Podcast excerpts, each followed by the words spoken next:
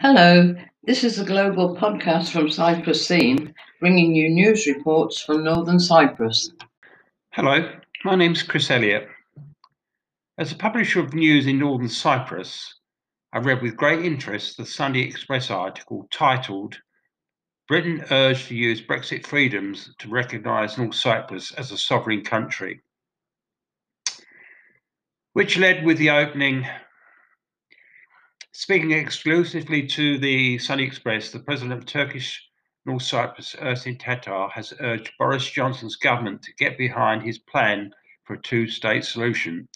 which he will propose at the talks. He believes that after Brexit freed Britain from the EU, it can now fulfill its role as a neutral guarantor for the Eastern Mediterranean island, ensuring that both Greek Cypriots and Turkish Cypriots are treated in a balanced way. When I first arrived in Northern Cyprus to work some 16 years ago, a newfound friend said, North Cyprus will become another Monte Carlo in the future, and then you and I will not be able to afford to live here. Well, neither happened, and I'm still living here as a retired British expat, and it's now time for the UK to accept its responsibility as a former Cyprus Crown Colony administrator from 1925 to 1960 and then as a guarantor of power to the Zurich Cyprus Independence Agreement, which failed when Turkish Cypriot participation in the central government ceased on December 23, 1963, when all Cypriot Turks from the lowest civil servants to ministers, including the Turkish Vice President Dr. Fazıl Küçük, were forced out of the government and the Greek Cypriot dream of enosis with Greece went ahead with the Akritas plan. The Akritas plan, when implemented, had forced the Turkish Cypriots out of a shared government and was now extended by EOKA, aided by the Greek military forces, which through sectarian killings and intimidation tried to rid the island of Turkish Cypriots. The day before Turkey, as a guarantor of power, mounted a military intervention to stop the ethnic cleansing and restore peace in Cyprus in July 1974,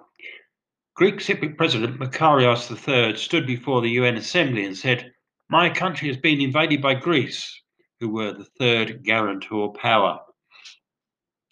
President Makarios III was then overthrown by the 1974 Cypriot coup d'etat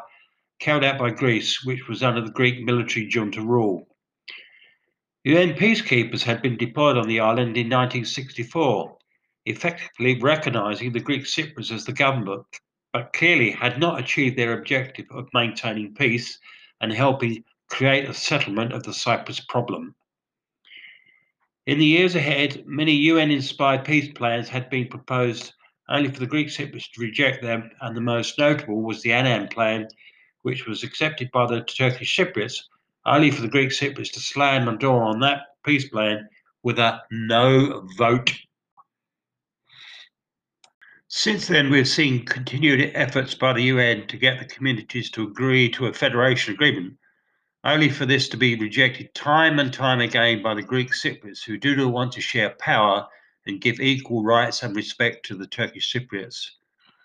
Enter the EU, who granted Greek Cypriots who live in half of the island EU membership, which gave it veto rights on any issue being considered that affects northern Cyprus.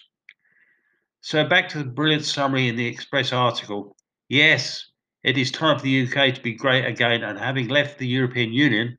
which is run for the self interest of a small number of members, to now stand up and, as a former father country, to recognise the Turkish Republic of North Cyprus,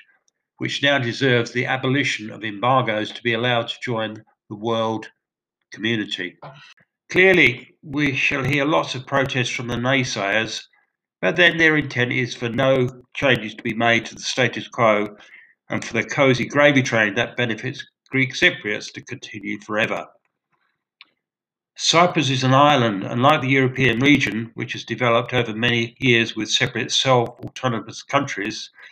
Cyprus, north and south, should now look forward to peace, cooperation, and economic development for the benefit of all and not for the selfish few, and for the great United Kingdom to lead the way to a bright new future for this jewel in the Mediterranean.